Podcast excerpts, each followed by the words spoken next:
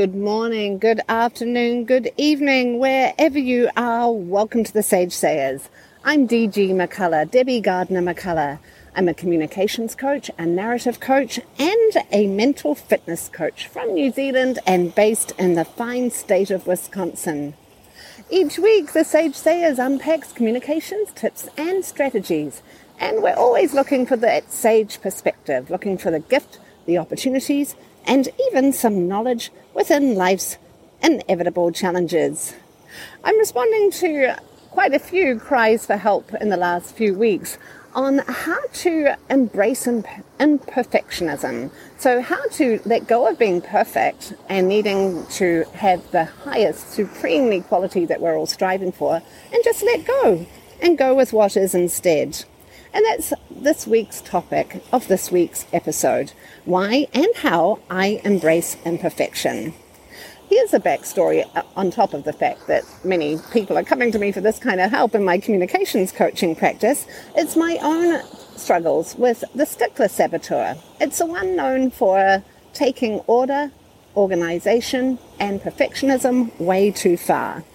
Anyone who knows and loves me well knows that this is a very dominant side of my personality. It serves me well when I really want quality, but in the remaining 80% of the instances where I don't need it, I still go for it, and it creates a bit of tension within me and those I love. I do believe we can really manage this side of ourselves, though.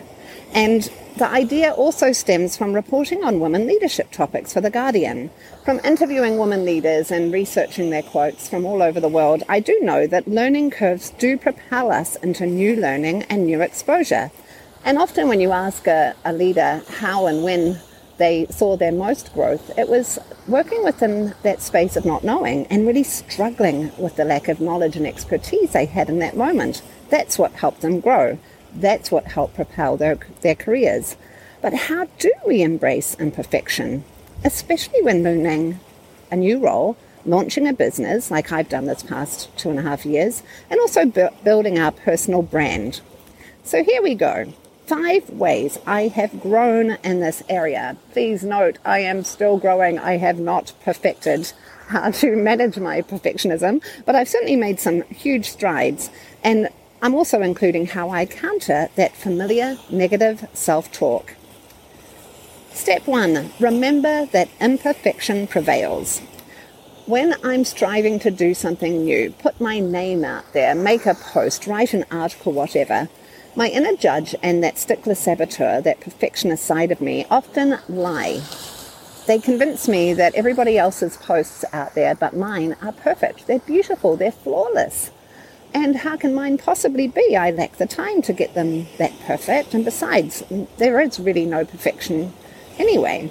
But my judge and stickler convinced me otherwise. So, what I've found really useful is to continue to look at the posts of those I deeply admire and notice I can find with blameless discernment flaws or little blips or little errors within tons of thought leadership pieces out there, even those really high at the top. So if imperfection is good for them, it can be for me too. Tip two, I get really clear on my purpose. So here's the thing I found that when I post and what I'm wanting to post when I'm wanting to post things out onto LinkedIn or Medium, like I did last week and I'm doing now again on my Sage Sayers podcast, I have specific goals in mind. One is to inspire other entrepreneurs, coaches, or reinventors like me to build their courage. I also have the purpose of enjoying communicating publicly so that I don't learn, sorry, lose this vital craft. I also want to ensure that I can relate to my own coachee's discomfort because here's the thing I'm a communications coach. When communicators come to me, they need to get more comfortable with discomfort. So, how can I possibly relate if I don't feel that routinely myself? And then I also want to attract business for group coaching programs, private practice clients, a future memoir, a new podcast I'm launching. But as I'm looking at this list, that is the bottom purpose for me. The top three are inspiring others, ensuring I can relate to others, and ensuring that I don't lose the craft of public communications. So, knowing this purpose has really helped me lean into releasing work that I know is flawed. I look at it and I see with my critical eye so many flaws, but I release it anyway because my purpose is to inspire and spark bravery and action in others. So try this, figure out your purpose, and just really look at those purpose points to pull you into action. Tip three, I commit to something. You may or may not notice that I am committing and placing something out to LinkedIn, out to Medium, or this podcast at least once a week. I might miss the podcast some weeks given my heavy schedule, but I will always post a Medium story in its place. And of course, there are weeks where I lack the time for both.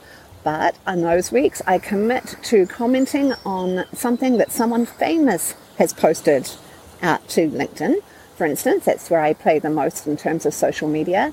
And commenting, pushing that conversation forward a little bit. And again, it's an opportunity for me to get out of my own head.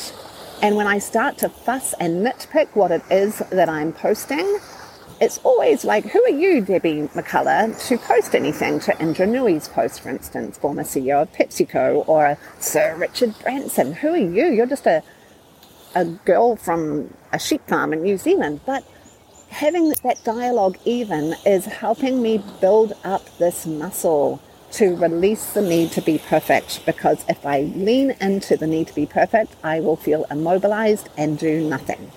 So commit to something weekly. A fourth tip capture the feeling and go raw. Now, this technique may not relate to many, it may not land for many, but I've noticed that in the last few months, I've really leaned into explainer videos, just little 90 second snapshots, me speaking to my own phone camera and recording me explaining what my post is about or the feeling or the thoughts behind the post. I love this technique because A, it's pulling me into action. B, I'm committing to it being 90 seconds or less.